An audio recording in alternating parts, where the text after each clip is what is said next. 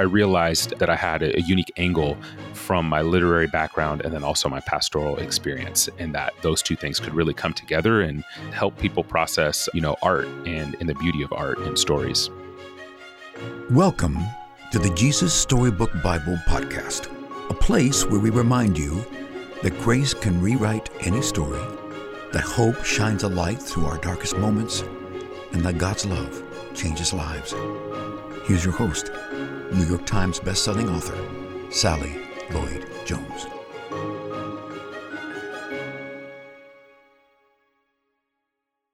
Hello, I'm Sally Lloyd Jones, author of the Jesus Storybook Bible, which tells the story of God's never stopping, never giving up, unbreaking, always and forever love. Welcome to the show. Today, we're talking about literature and the power of reading, and how reading a good book can help us love our neighbour as ourselves. Why? Because reading is a tool through which we can enter into another person's story, into someone else's life. Reading, in a word, creates empathy. The Oxford English Dictionary defines empathy as this the ability to imagine and understand the thoughts, perspective, and emotions of another person. Here are some great writers on empathy C.S. Lewis. We read to know we are not alone. Maya Angelou. I've learned that people will forget what you said, people will forget what you did, but people will never forget how you made them feel. Walt Whitman. I do not ask the wounded person how he feels. I myself become the wounded person. And James Baldwin. You think your pain and your heartbreak are unprecedented in the history of the world, but then you read. It was books that taught me that the things that tormented me most were the very things that connected me with all the people who were alive, who had ever been alive. How astonishing and how astounding that reading a good book can do that. Our guest today knows all about story and reading. Pastor Claude Atcho has loved books and reading from a very young age. He loved libraries then, and he loves them today. In addition to his preaching and pastoral work, Claude speaks and writes about literature, film, music, and culture from a theological perspective. He's been regularly featured in The Witness, a black Christian collective, in Think Christian, in Christ and Pop Culture, and in the Gospel Coalition. His work often lives at the intersection of theology, culture, and the African American experience. And he's the author of Reading Black Books How African American Literature Can Make Our Faith More Whole and Just. He shares about reading brain, a phenomenon discussed by psychologists, where reading a good story is proven to expand your perspective and your empathy. Claude is a humble, joyful, and hope filled guide, and I can't wait for you to be as blessed as I was hearing from him. So, without further ado, please welcome my friend and now yours, Claude Atcho.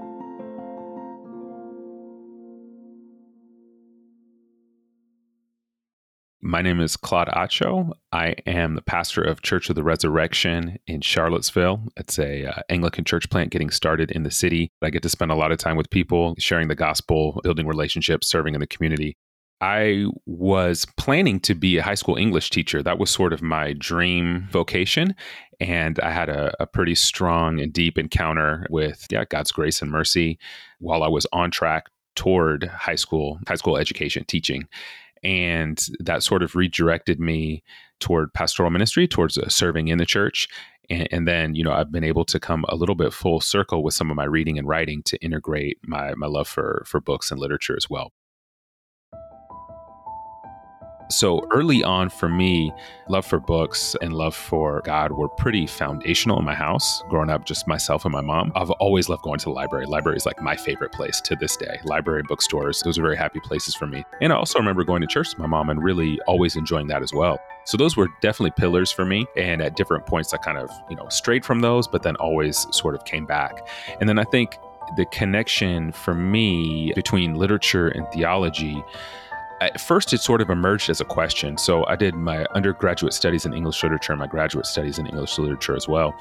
And so I just remember reading great stuff in my seminars and having great discussions in these classes but then always sort of like having this question like i wonder what this discussion would be like if i were to have this at church how do i understand this as a christian i feel like i'm being taught how to understand this really well in literary terms which is really key but i felt like there was a second conversation that i always wanted to have and then over time as i as i grew in in age and also in, in just thinking and intellectually i started to kind of come up with my own answers. But first it felt like it emerged out of just a confusion and a lack of conversation partners around sort of integrating my faith into what i was reading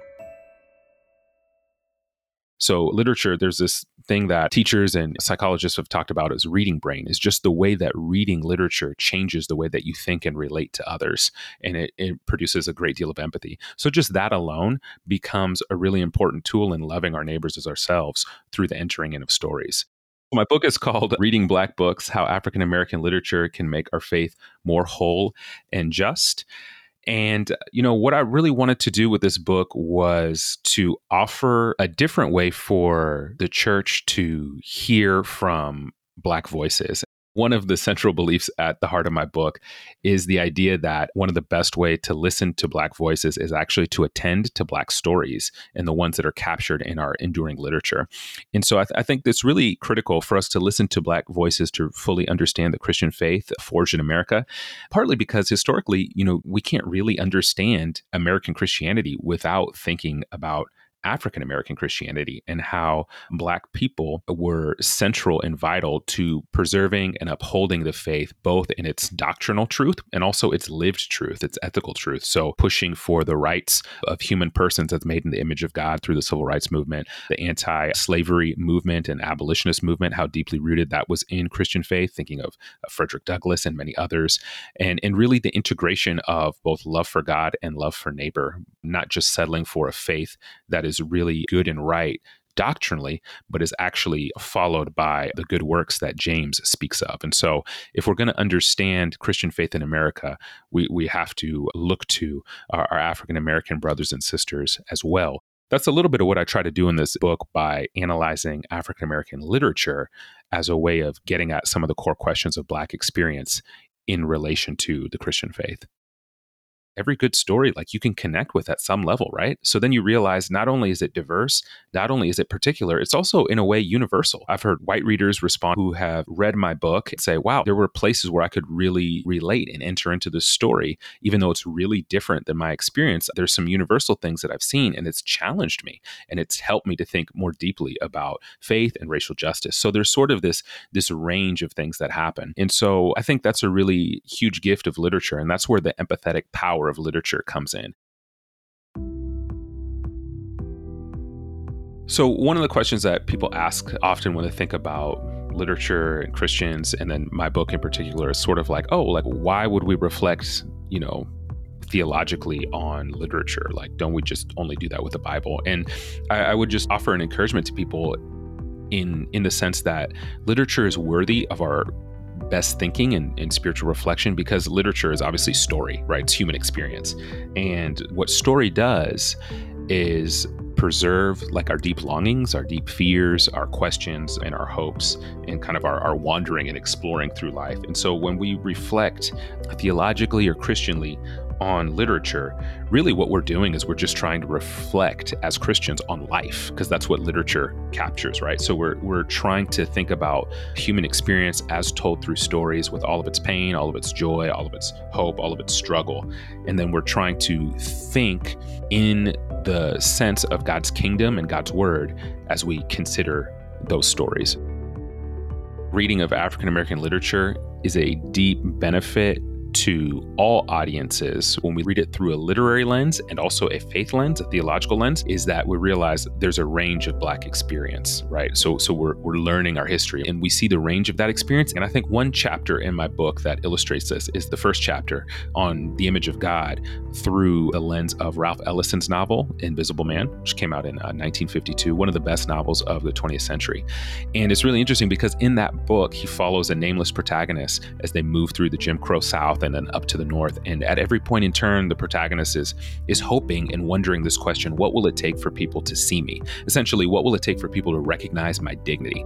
And then if we read that through a Christian lens, he's really asking a fundamental question like, Will people see that I'm made by God and loved by God and recognize me in that way? Or will people relate to me based on how they can use me, how smart I am, how successful I am, how much I achieve, how much I resist, how activist I am, or whatever it is?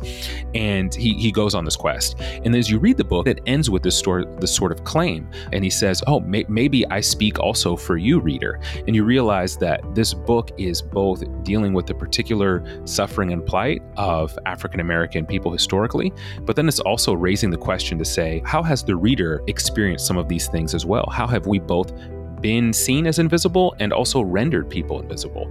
And then it, it, really gets at this idea that until we deal with the mutuality that we're deeply connected in this way, we won't be able to have communities of belonging and of love and of gospel depth until we recognize we're deeply interconnected in these ways.